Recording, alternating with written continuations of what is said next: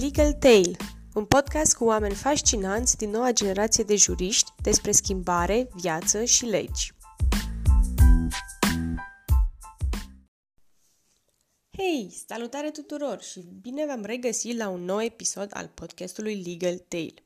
Eu sunt Ana Maria Drăgănuță Briard, avocat și fondator Avoteca și voi fi gazda acestei emisiuni în continuare.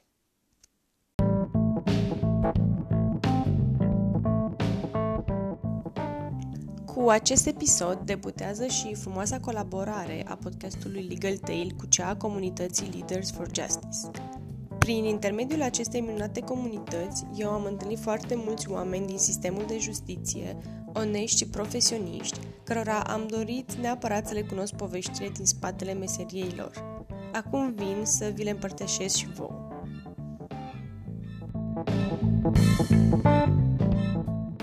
Am discutat în acest episod cu Ovidiu Rez, avocat în baroul Timiș și am aflat că împreună cu Asociația Tinerilor Avocați din baroul Timiș pun la cale redactarea unui ghid al avocatului începător.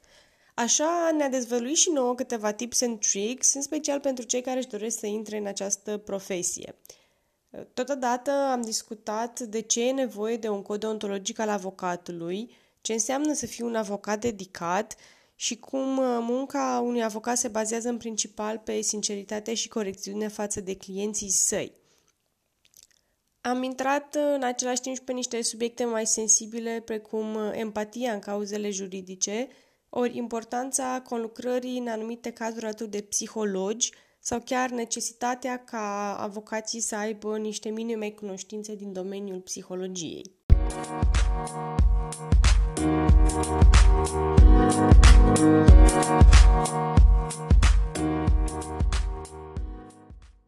Bună tuturor! Uh, îl am alături de mine astăzi pe Ovidiu Rez, avocat în baroul Timiș și titular al cabinetului de avocat Rez Ovidiu și de curând uh, președinte al Asociației Tinerilor Avocați din baroul Timiș. Bună și bine ai venit alături de noi! Bună ziua! Mă bucur foarte mult pentru această, inter- această invitație și pe această cale țin să-ți mulțumesc foarte mult. Cu mare drag. Povestește-ne un pic uh, de ce ai devenit avocat și de ce te-ai dus spre această profesie și nu altceva. Uh, sincer să spun, la mine e extrem de simplu și anume la undeva la 11-12 ani eu deja știam că vreau să fiu avocat. Uh, pot să recunosc că mi-a plăcut să vorbesc foarte mult, mi-a plăcut să iau apărarea colegilor mei în clasele mici, clasa 4, clasa 5 și la un moment dat am pur și simplu am simțit că doar asta aș vrea să fac. Nu mă văd făcând în niciun caz altceva în momentul de față și cred că niciodată nu m-am văzut cu adevărat să lucrez altceva. Deci a fost o chemare, ca să spun așa. Și uh, președintele Asociației Tinerilor Avocați. De unde această idee, care e super genială? Mi se pare minunat că există astfel de inițiative în sfârșit. Da, ideea este că această asociație ea exista din, sau există din 2009, 2008-2009, dar în ultima vreme nu a mai fost activă și în momentul în care eu am realizat că există o asemenea asociație, știind în primul rând, pentru că eu am mai făcut parte din anumite asociații non-guvernamentale, știm că există o posibilitate pentru noi tineri avocați să ne dezvoltăm și să ne spunem uh, ofurile, ca să zic așa, și să ne dăm cu părerea într-un cadru organizat și în cazul în care vrem, avem o solicitare să să fim un grup de oameni, pentru că dacă eu, ca avocat Rezovidiu, voiam să fac o cerere către un parchet sau către o, o judecătorie în cazul în care observăm că ceva nu funcționează bine, tind să cred că nu e la fel de ascultată vocea unei singure persoane față de vocea unui grup de persoane, o entitate care are totuși mai multă putere, ca să zic așa. Și în momentul în care am observat că există această asociație, m-am îndreptat către organele baroului Timiș, care, bineînțeles, cu foarte multă deschidere ne-au, ne-au primit și avem în continuare sprijinul lor. Și ei s-au bucurat la fel de tare, văzând că totuși suntem un grup de oameni care avem inițiativă de a face ceva, de a schimba lucruri. Chiar, chiar asta ar fi fost următoarea mea întrebare. Cum a, cum a reacționat baroul când v-ați dus cu această cerere la ei? Și dacă o vezi, nu știu, vezi cumva că s-ar putea implementa m- național, adică să ajungem cu astfel de asociații al tinerilor avocați din România, să-i spunem? Uh, este că noi la Timișoara trebuie să laud puțin, că dacă tot am această posibilitate, Chiar te rog. De câțiva ani, avem de câțiva ani un decan extraordinar și un uh, Consiliu al Barului extraordinar, pur și simplu sunt extrem de transparenți, uh, extrem de deschiși și uh, ei ne sprijină și ne vor sprijini. Tocmai astăzi, chiar mai devreme, uh, am venit de la Consiliul Barului, am fost invitați un grup de oameni din asociație să prezentăm uh, proiectele care sunt uh, în viitorul apropiat și nu numai. Și am primit confirmarea faptului că ei ne vor sprijini și noi vrem să-i ajutăm acolo unde putem, bineînțeles, și unde reușim, unde putem noi și la fel ei vor să ne ajute pe noi, o să avem o colaborare, zic eu, excelentă și extraordinară și dacă este vorba despre uh, oameni deschiși, despre decani deschiși, despre Consiliul al Baroului deschis, eu cred că s-ar putea implementa în fiecare barou și ar putea exista, da, chiar și la nivel național o asemenea asociație. Ideea e că o asemenea asociație poate ajuta foarte mult tinerii avocați, foarte mult. Da, chiar uh, apropo de tineri avocați, am văzut că aveți, adică în principal acesta este obiectul vostru de activitate, nu? Să susțineți și să sprijiniți tinerii avocați în dezvoltarea lor. Da, corect, exact. Uh, adică primul, primul mare proiect pe care o să-l implementăm, mai mare să zic așa, avem, deci avem câteva proiectele cu care am început noi, ca să fiu din nou sincer, numai de foarte puțin timp am și modificat uh, actele asociației și anume statutul am modificat puțin, uh, uh, bineînțeles, Consiliul Director și așa mai departe. Uh, și primul, primul proiect de care suntem cu adevărat bucuroși și mândri este ghidul avocatului începător, în care cumva noi, noi am avut niște discuții între noi și am, am ajuns la concluzia că noi când am ajuns, când am fost avocați stagiari în prim, primele luni de zile, eram cumva, ajungeam în instanță să depunem acte sau oriunde mergeam la orice instituție, eram ca ploați, pur și simplu. Nu eram speriați și ploați. Nu știam nimic.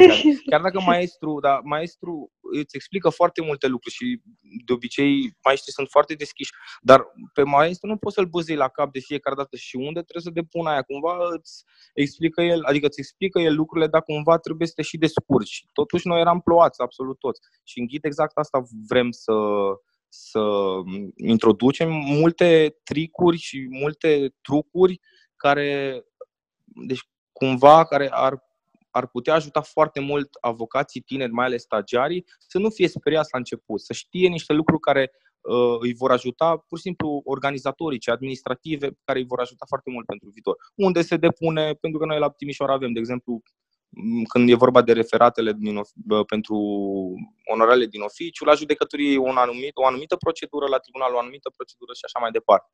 Și atunci exact lucrurile astea super micuți, așa, dar care te ajută foarte mult pe, pe termen lung.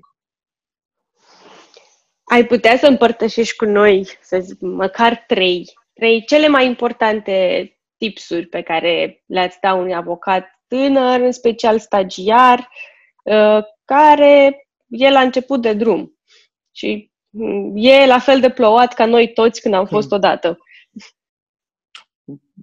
Păi, în principal, aș spune să aibă încredere în forțele proprii, că dacă ajungi avocat, înseamnă că totuși, uh, în tot, totuși e o persoană puternică, pentru că examenul nu e ușor și înseamnă că a demonstrat nu doar că știe drept, pentru că nu e doar de a cunoaște și a învăța drept, ci e vorba și de un examen care e destul de greu psihologic, psihic, e destul de greu să, să treci de stres unui asemenea examen și aia înseamnă că din start e vorba de o persoană puternică și să continue să aibă încredere, pentru că doar într-o persoană cu încredere în sine, doar în, la o persoană, la, la un avocat cu încredere în sine vor veni clienții, asta în primul rând, în al doilea rând, i-aș uh, recomanda să citească drept în continuu, să, să nu uite niciodată, că, adică să înțeleagă faptul că, da, a trecut de un examen care îl face avocat, l-a ajuns să ajungă în această profesie, dar avocații buni, cu adevărat buni, uh, sunt cei care se delimitează în continuare și anume în momentul în care există piața asta unde suntem foarte mulți avocați, dacă nu citești în continuu, pur și simplu nu vei avea nicio șansă și, să zicem, numărul 3, Uh, eu am o, da, asta e doar a mea, o problemă, adică nu e chiar o problemă. Uh, eu aș recomanda să fie uh, elegant, nu doar, nu doar vestimentar, ci și comportamental, elegant atât în, în momentul în care este în instanță sau în momentul în care este la birou, cât și în afara biroului. Asta, asta urma să te întreb acum, eleganța aceasta, până unde, până unde să mergem cu ea? Uh, în afara instanței ne dăm jos roba și suntem cum? Suntem în uh, Adidas și tricou sau... Uh... Da, da, suntem. Putem fi în Adidas și în tricou, putem fi în absolut orice îmbrăcați.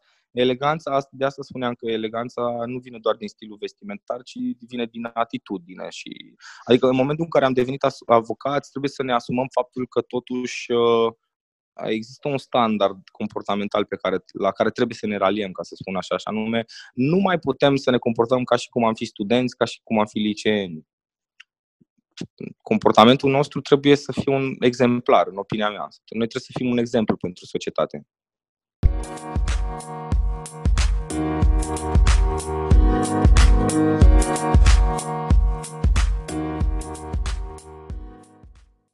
Vine la tine un avocat mai tânăr, cu câțiva ani, și zice, uite, vreau și eu să-mi deschid un cabinet, ce, ce trebuie să fac, care sunt primii pași ca să reușesc să, am, să meargă cabinetul, că așa pe hârtie ți-l deschizi, este o procedură standard, nu este da, super dificilă.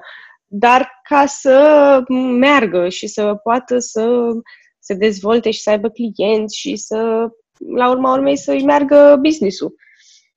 Din nou mă întorc la cele trei lucruri pe care le-am spus mai devreme și anume, uh, în primul și în primul rând e vorba de atitudine, e vorba de încrederea pe care ar trebui să o aibă în forțele proprii și anume dacă uh, un tânăr avocat are o atitudine uh, prin care, deci nu aroganță, că tocmai e foarte subtilă diferența între o aroganță, între aroganță și încredere în sine. Încrederea în sine vine prin prisma faptului că o persoană înțelege și recunoaște, își recunoaște valoarea. Nu trebuie cu opulență să o arate celorlalți, ci doar își recunoaște valoarea. În momentul în care un tânăr avocat are încredere și uh, coroborat cu faptul că citește în fiecare zi, învață în fiecare zi ceva nou, Uh, și, bineînțeles, cu eleganța atât vestimentară cât și comportamentală, mm-hmm. eu spun că îi, ajută, îi aduce oricărui avoc, tânăr avocat și proaspăt pe piață, îi poate aduce foarte mulți clienți. Asta unul și aș mai, aș mai plusa cu, în, cu ideea în care, dacă, de exemplu, vrea un tânăr avocat să se specializeze pe avocatură de business,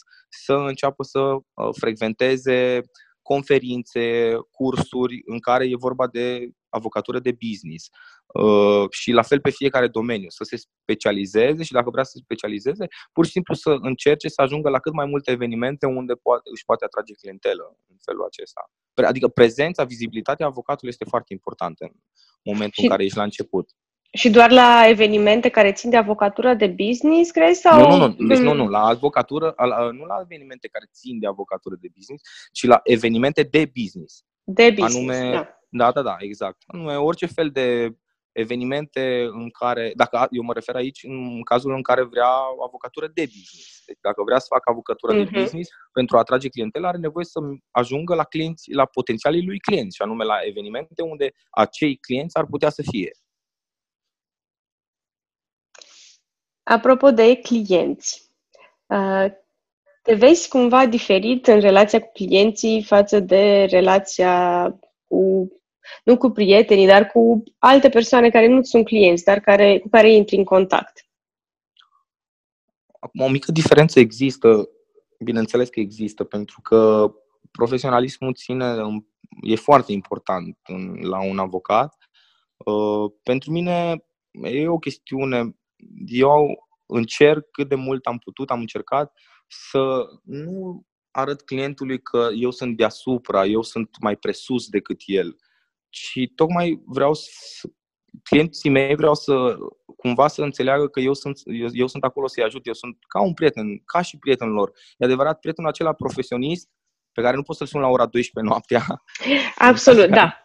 Care e o problemă, dar în niciun caz o discrepanță foarte mare între mine și clienții mei, în sensul că eu vreau, asta e doar o atitudinea mea și asta e doar opțiunea mea, nu știu alți avocați, chiar nu știu cum fac, dar eu am ales ca majoritatea clienților mei să, să vadă în mine un prieten cumva, să vadă în mine o persoană de încredere, să vadă în mine o persoană care îi ajută cu problema lor, dar în același timp este, uh, deci este bine pregătit profesional, dar este și un om bun care face asta nu doar din prisma faptului că va câștiga niște bani, ci face asta doar din prisma faptului, și din prisma faptului că ajută cu adevărat pe cineva. Pentru că revin la întrebarea ta de mai devreme în care mă întrebai uh, cum de am ales să fiu mm, avocat. Da. În momentul în care m-am gândit cu adevărat ce vreau să devin, m-am gândit că aș vrea să fac, să am o, o meserie sau o profesie în care ajut oamenii. Și mi-au trecut mai multe prin minte și am rămas la avocat pentru că uh, mi s-a părut că se pliază cel mai bine pe comporta, pe atitudinea mea și pe stilul meu, de stilul personal. Am văzut că și în codul, în codul deontologic al avocaților se precizează a, chiar aproximativ același lucru pe care le-ai menționat tu acum, și anume că, și acum citezi, relațiile din avoca- dintre avocat și clienți se bazează pe profesionalism, onestitate, probitate, corectitudine, sinceritate, loialitate și confidențialitate. E m- mai mult sau mai puțin exact uh, rezumatul a ce, ce ai spus tu până acum. Și totuși, de ce crezi că ar fi trebuit aceste lucruri înscrise într-un cod deontologic? Că mie mi se pare că, ca orice profesionist, nu, aceste lucruri sunt oarecum uh, evidente. Sau așa, cel puțin, le văd eu. Cum, cum vezi tu lucrul ăsta? Ideea e că trebuie să fim sinceri cu noi înșine și să ne dăm seama că orice pădure are și uscături și uh, faptul că suntem avocați nu înseamnă că suntem în niciun caz uh, scutiți de a avea probleme etice unii dintre noi sau morale în comportament. Asta unu. Doi, la fel de evident mi se pare și mie că n-ar trebui să ucizi, n-ar trebui să furi și n-ar trebui să faci rău niciunui om. Însă totuși le avem scrise ca și legi pentru că unor persoane li se pare normal să facă lucrul ăsta sau nu neapărat normal, dar trec peste, peste aceste legi și încălcându-le, bineînțeles. Și asta vedem zi de zi. La fel, uh, acum, noi trebuie să realizăm faptul că, din păcate, în momentul de față, imaginea avocatului în societatea din România, nu mă refer la imaginea avocatului din alte țări, dar în România e perceput chiar ca cea mai etică persoană de pe pământ, ca să spun așa. Uh, și asta, în opinia mea, e doar reflexia faptului că în trecut au fost persoane care nu s-au comportat extraordinar de etic și moral, nu au respectat acele principii care acum sunt trecute în mod concret în uh, statutul profesiei de avocat.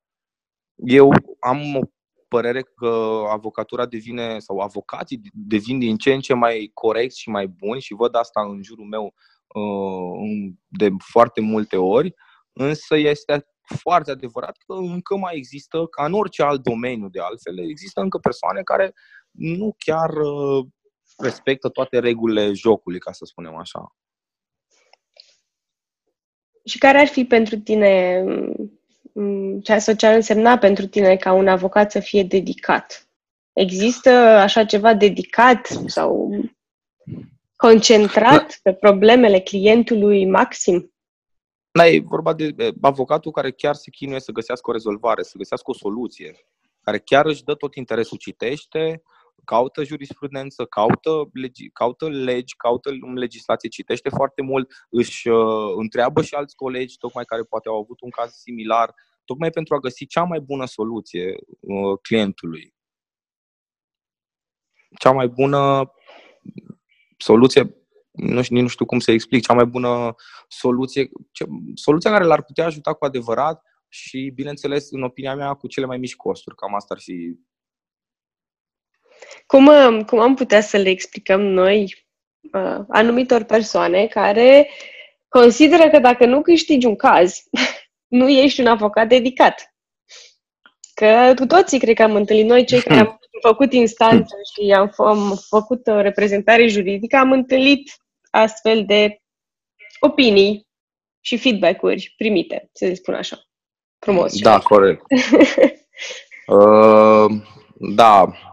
Îți două chestiuni interesante la această întrebare, că zic așa. În primul rând, am observat că fiecare client ar vrea ca tu, ca avocat, să consideri cazul lui cel mai important. Pentru că pentru el e cel mai important. Sau mai degrabă chiar singurul caz, dacă s-ar putea. Lucru care, bineînțeles, nu e deloc viabil și nu e... Adică noi avem multe cazuri, asta e clar. Și e adevărat, toate sunt importante, dar nu putem să ne concentrăm doar asupra unora sau asupra altora, ci pur și simplu trebuie să ne concentrăm asupra tuturor cazurilor pe care le avem, să ne dedicăm tuturor cazurilor. În ceea ce privește celălalt punct, e adevărat că Uh, iar bineînțeles că toți ar vrea să câștige cauza, altfel n-ar, n-ar apela la un avocat. Uh, din păcate, da, e foarte greu să le explici în anumite, în anumite situații că un judecător a avut, a avut o altă opinie decât, uh, decât el. Și în momentul respectiv, da, am observat și eu, consideră că n-ai fost destul de dedicat sau nu ți-ai dat, ei își pun problema în sensul că nu ți-ai dat destul interesul pentru cazul lor. Dar în opinia mea, adică în opinia mea, nu e niciun, în niciun caz așa, ci pur și simplu e vorba de faptul că chiar există destul de multe legi interpretabile și depinde de la caz la caz, dar uh, cumva, în opinia mea, e imposibil să câștigi toate cazurile pe care le ai. Nici, uh, nici nu putem spune cu exactitate și nici nu avem voie, așa e să garantăm Bineînțeles. Uh, câștigarea unor cazuri, pentru că nu, niciun caz. Nu, nu, eu, nu țin de noi. Eu, eu, și în momentul, eu și în momentul în care există, pentru că sunt câteva cazuri care sunt, să zicem așa, evidente, adică sunt niște situații în care uh, ai putea să bagi mâna în foc că vei câștiga. Nici măcar în momentele alea. Nici atunci. nici atunci. Eu, eu, fraza pe care o folosesc în cazurile respective este că, în opinia mea, este vorba despre un proces care se va câștiga, dar explic clientului în felul următor, spun, trebuie să înțelegeți că nu sunt eu cel care hotărăște, în opinia mea este un caz care se va câștiga, dar totuși trebuie să rețineți faptul că nu eu sunt cel care hotărăște acest lucru, ci un judecător va hotărâ acest lucru. Este, cred că este foarte important să explici exact cum ai spus și tu și să fii onest și transparent. Că odată da, ce ești onest și transparent, oarecum Ă, clientul se așteaptă măcar într-o fărâmă de, de da. posibilitate ca rezultatul să fie altfel. Și atunci, dacă într-adevăr rezultatul e altfel, nu e, cum să spun, nu e, nu are un efect. Șocul, da. Da, da. da. Nu este un șoc atât de mare. E exact vorba de această corectitudine, sinceritate de care vorbeam mai devreme. Da, ei, clienții am observat că ei ar vrea să le spui doar că vor câștiga. Adică tu, tu în momentul când ajungi la, la, la o, adică le prezinți posibilita- posibilitățile respectivului caz și când le prezinți partea foarte proastă, foarte urâtă, se uită la tine cu niște ochi de parcă, dar stai puțin, cum, că eu nu vreau atunci. Adică ei ar vrea să le spui doar, nu, nu, sigur se câștigă, tot e bine, tot e frumos și în cazul în care eu evit să fac lucrul ăsta tot, tocmai în ideea în care, în, Doamne ferește, în cazul în care se întâmplă ceva inimaginabil din perspectiva mea, totuși să ei să fi, să fi conștientizat, eu să le, explic, să le, uh, le explic, explicat de la început că s-ar putea totuși întâmpla și în alt uh, mod. Și ai simțit uh, această atitudine, să zic, a clienților și când acești aceste persoane pe care le-ai reprezentat au fost uh, cele care au beneficiat de asistență judiciară din oficiu? Uh, se așteaptă la, la aceeași dedicare a aceste persoane? De așteptat în niciun caz nu cred că se așteaptă la aceeași dedicare.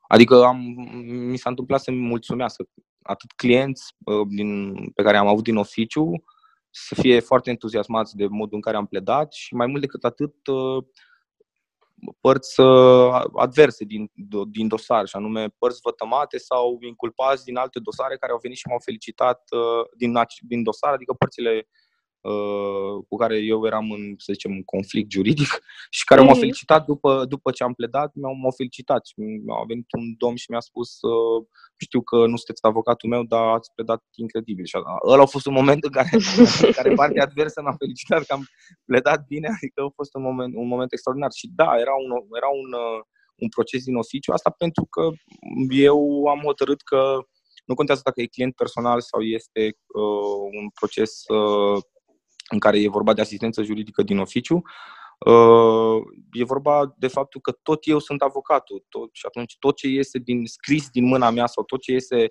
verbal în instanță din gura mea trebuie să fie la niște standarde.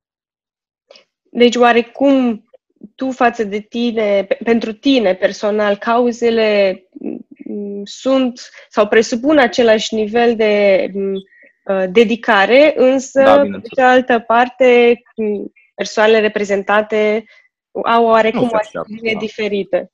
Dar nu se așteaptă și tocmai asta e și cel mai fain când, când ajungi cu, cu elementul surpriză, în sensul că ei chiar nu se așteaptă să fie reprezentați destul de bine și acum o să fac o paranteză uh, nu doar la nivelul barului Timiș, dar la nivelul întregii țări se, e exact aceeași discuție și anume, din păcate, avocați uh, din uh, SAJ, din avocați care reprezintă din oficiu, care nu sunt bine pregătiți pe cauze și asta, din nou, dă, din păcate, dă o lovitură imaginii de avocat.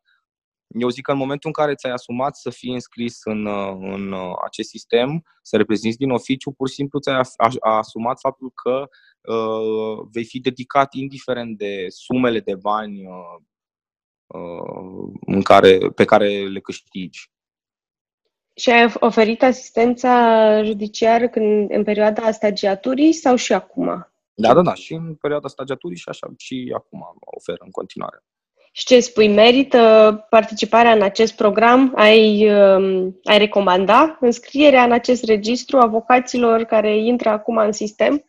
Da, sigur. Ideea e în felul următor. în momentul în care am, am, uh, am fost stagiar, în momentul în care am intrat în avocatură și am ales să mă înscriu în acest program, Uh, pot să spun cu sinceritate că nici nu mă gândeam deloc la bani, adică știam că banii de pe respectivele dosare vor fi infimi, adică erau cel, acum abonez, pentru cei care nu știu, protocolul s-a, s-a, schimb, s-a schimbat, au crescut sumele cu 140%. Adică acum până și banii merită, deci asta e o altă discuție. Dar atunci, da, e adevărat, banii nu prea contau, dar e vorba de experiența pe care ți-o faci. E vorba de Ehm, cumva a, posibilitatea ta de a avea cazuri personale fără să vină clienți la tine, ci și de a lucra pe niște dosare pe care n-ai fi lucrat într-o perioadă de 2 ani de zile. Și cu cât mai multe dosare vei lucra în perioada de cei 2 ani de zile de stagiatură, cu atât mai bun vei fi la sfârșitul stagiaturii.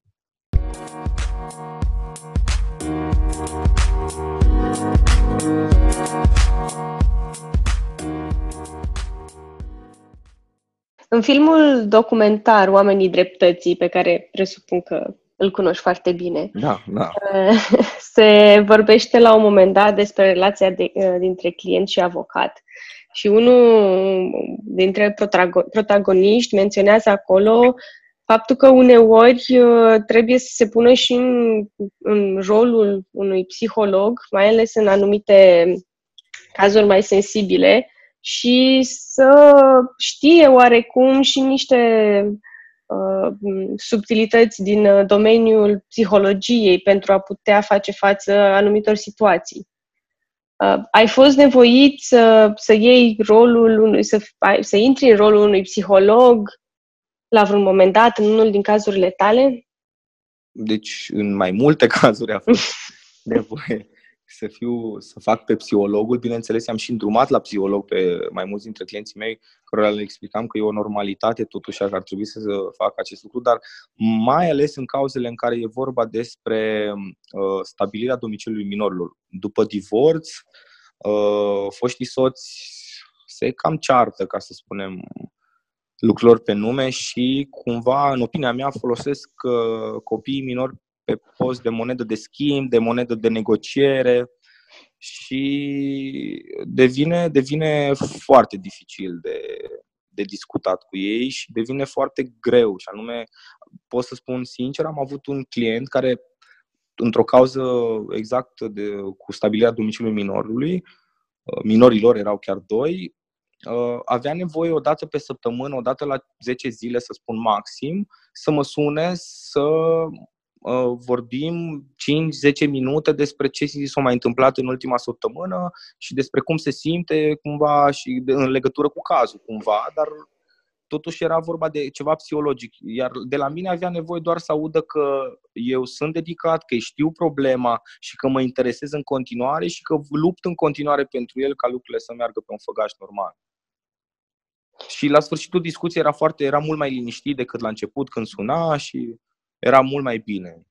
Ce spui de posibilitatea avocaților de a conlucra îndeaproape cu, avo- cu psihologi sau și să aibă eventual chiar un parteneriat uh, profesional între, între aceste, cu această, cu un psiholog? Deci, sincer, asta e, mi se pare și mie o normalitate. Ar fi o normalitate să există o colaborare între un avocat și un psiholog. Mica problemă, în opinia mea, în momentul de față, în România, este faptul că oamenilor le e cumva rușine să meargă la psiholog. E pur, le e pur și simplu rușine de ceea ce vor spune prietenii, familia și așa mai departe. Și atunci, de, din, din această cauză, nu, nu apelează la psiholog. Eu nu cred că e o normalitate ca avocatul să se pună întotdeauna în rolul psihologului, pentru că uh, e foarte dificil și noi nu avem studiile necesare pentru acest lucru. Noi nu putem să exact. spunem despre noi că suntem uh, psihologi, că e adevărat că lucrăm și puțin și psihologic la puțin psihologic lucrăm, e adevărat. Însă, în cazul în care omul, deși îl îndrepți către un psiholog, nu dorește, uh, cumva trebuie să încerci, în opinia mea, bineînțeles, trebuie cumva să încerci să îl conciliezi atât juridic cât și, hai să-i spunem, eu știu, spiritual, sentimental, nu neapărat consiliere psihologică, pe care, repet, nu o cunoaștem cu adevărat. Ar trebui să o cunoaștem mai bine, probabil. Dar, repet, problema e, la, e cumva, în opinia mea, în momentul de față, la nivelul mentalității românilor, și anume, merg la psiholog dacă am probleme grave. Ei nu înțeleg că, nu, nici nu, nu că nu fac diferența între psihoterapeut, psiholog, psihiatru, cumva, dacă ai ceva probleme cu psiho- trebuie să mergi la psiholog, înseamnă că ai ceva probleme cu capul și nu evită cumva această asociere cu psihologul. Deși eu aș recomanda tuturor persoanelor să meargă la psiholog. În opinia mea, toți oamenii ar trebui să mergem la psiholog. Să măcar o dată la ceva vreme să discutăm pur și simplu liber cu cineva care este specializat și care nu ne ascultă ca un prieten care pur și simplu empatizează pe partea emoțională cu noi, ci tocmai uh, învață unde ne sunt, uh, să zicem așa, micile noastre probleme și ne dau sfaturi prin care noi doar putem să creștem. Cât de mult empatizează un avocat cu clientul său. E, e bine să empatizăm sau nu e bine? Aici e o întrebare foarte, foarte dificilă. Anume, în opinia mea, n-ar trebui să empatizăm cu clientul în măsura în care să ne afecteze pe noi, pentru că un avocat care devine implicat emoțional el însuși nu mai poate să fie obiectiv și nu mai poate reprezenta cu succes interesele clientului, care, bineînțeles, este implicat emoțional.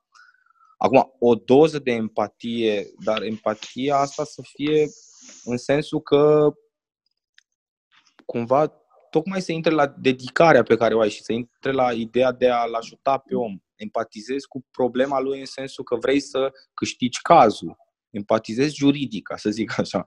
Dar în rest, eu aș, eu aș tinde să cred că în cazul în care treci de câteva limite în care empatizezi, adică dacă empatizezi un picuț prea mult, s-ar putea să te dărâme pe tine.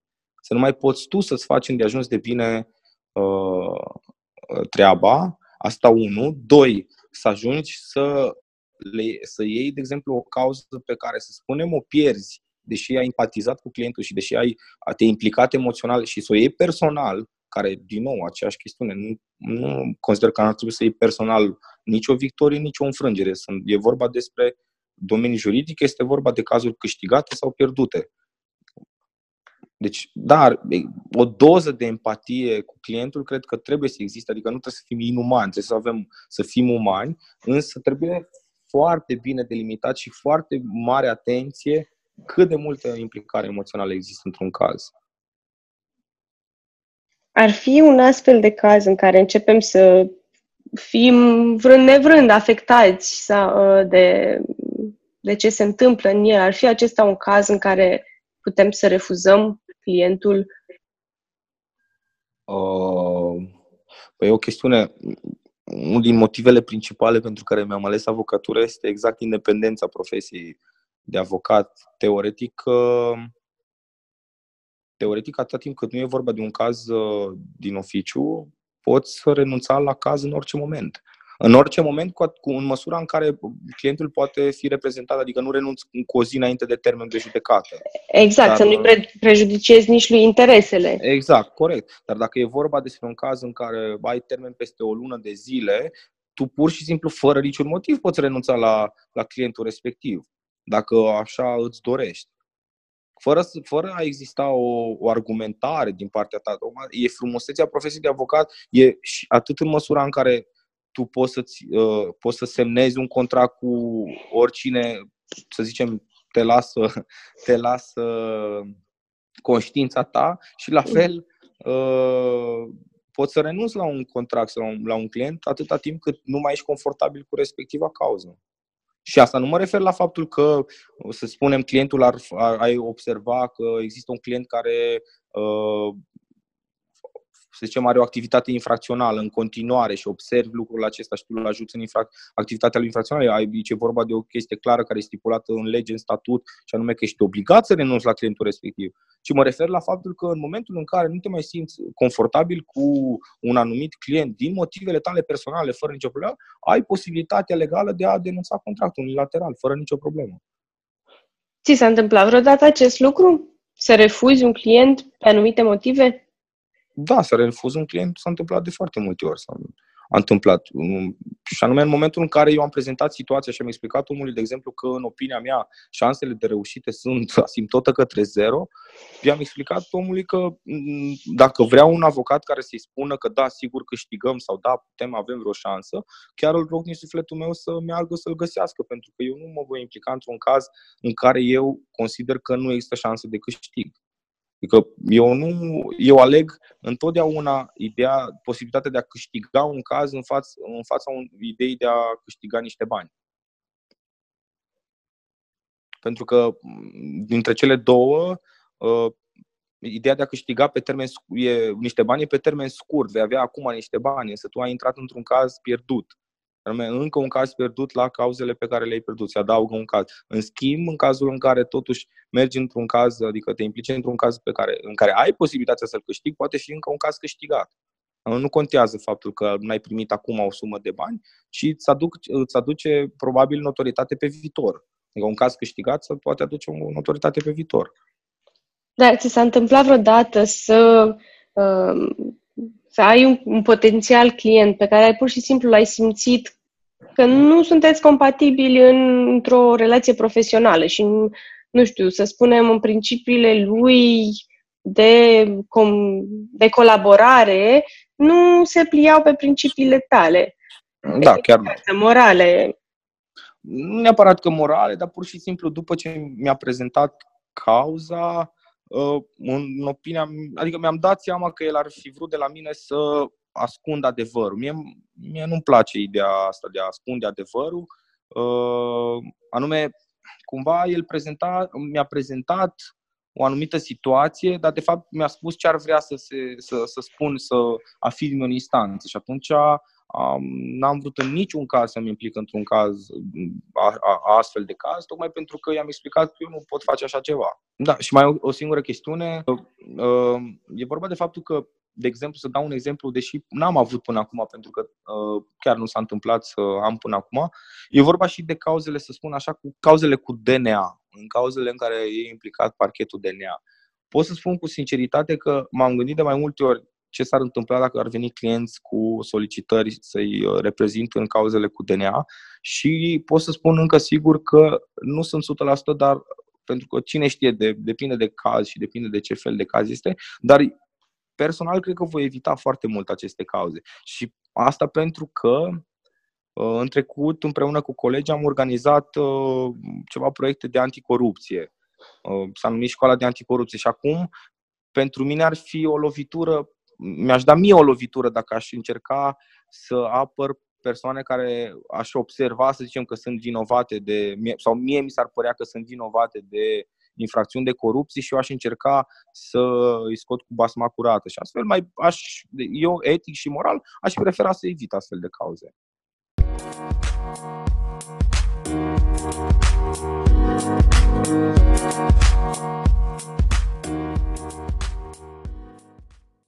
Trecând acum la niște întrebări mai uh, relaxante, că am intrat în discuții foarte interesante, dar cu o greutate emoțională destul de mare. Um, am trei întrebări pregătite de final. Mai uh, amuzante, mai ciudățele. Sper să, sper să fie ok. Um, ce sunet sau zgomot îți face plăcere să auzi? Uh, sunt două. Zgomotul tribunei când dau gol și la fel zgomotul tribunei când apăr, pentru că eu sunt portar. De uimire. Și tu, de... și, și tu ca portar dai gol? Se mai întâmplă să ies în teren pentru că genul de portar mai... De fapt, oricum, dacă ești portar, nu ești... Uh, se zice că nu ești chiar uh, întreg la minte. Așa se zice despre portari. Și atunci, da, mai îmi place să ies pe teren din când în când. Per- perfect că crezi că nu ești uh, foarte întreg la minte ca portar. Da. Uh, Cam uh, următoarea întrebare este cât de ciudat te consideri tu pe o scară de la 1 la 10? Pentru mine sau pentru ceilalți? Tu pentru tine. Cât, tu pentru mine eu sunt, nu, sunt deloc, nu sunt deloc ciudat. Pentru ceilalți probabil cam 10. Dar Crești. pentru mine e așa, asta, e, asta e normalitatea pentru mine, atunci nu pot să zic. Și știi, știi la ce da. se referă prietenii tăi când te consideră ciudat? Da, da, până la 10? Am nicio Da, da, n-am nicio problemă, recunosc. Am învățat să învăț și, și lucrurile bune și lucrurile rele și știu, știu ei ce știu. la ce nu te consider că ești foarte bun? Aoleu, la ce mă consider? Ar trebui să spun că sunt la toate bune așa, dar nu, că știu că nu e adevărat. Hai, că nu uh, suntem chiar toți perfecti, da, da, lasă. Da, nu sunt deloc perfect. Uh, uh, nu sunt... Uh, nu sunt bun la foarte multe lucruri. multe lucruri. Nu sunt bun. Uh, hai să vedem ceva. Uh, bun, acum aș, ar trebui să spun, aș putea să spun un sport. Um, dacă ai nu alte lucruri, nu, poți glumesc, să spui nu alte sunt, lucruri. Nu, nu, nu sunt bun la a uh, nu acapara discuția în momentul în care sunt la o masă și hmm. a nu vorbi.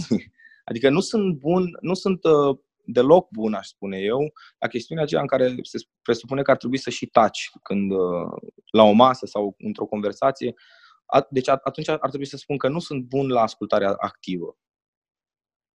Am înțeles. Deci vorbești mult. Vorbesc, vorbesc, vorbesc. Să întrebăm și prietenii cât, cât adevăr deține această foarte, afirmație. Foarte, foarte prea mult.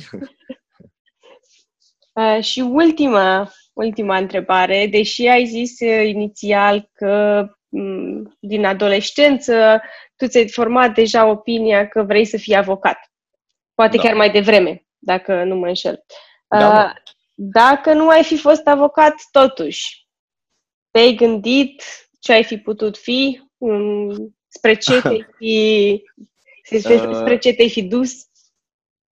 Acum, mama mea fiind economistă, probabil m-aș fi dus pe, spre economie, dar acum, după ceva vreme, adică acum, aș putea spune că dacă n-aș mai fi avocat, aș fi, aș fi într-o companie de lobby.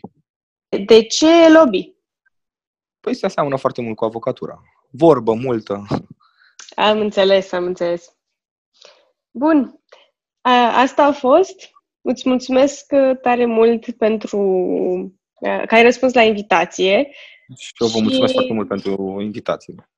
Chiar, chiar a fost uh, o discuție foarte interesantă, atât pentru avocații tineri, cât și pentru avocații cu ceva experiență în spate.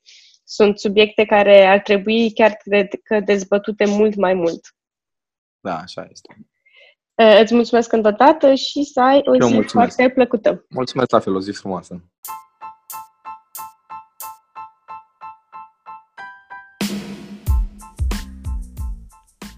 Îți mulțumesc că ne-ai ascultat și astăzi și te invit să ne urmărești în continuare. În episoadele ce urmează vom aborda atât subiecte curioase cât și unele cu valoare practică. De exemplu, în episodul următor vom discuta despre startup-uri, despre când ar trebui un antreprenor să apeleze la un avocat, dar și despre procesul continuu de învățare al avocatului în contextul schimbărilor furibunde din zilele noastre. Între timp, dacă dorești să atingem un anumit subiect sau îți dorești să asculți pe cineva în mod deosebit la podcastul Legal Tale, fie ai opinii pe care ai dori să ni le împărtășești, uh, nu ezita să-mi scrii fie pe pagina de Facebook Avoteca, fie pe e-mail la contactaronavoteca.com. Să ne auzim cu bine!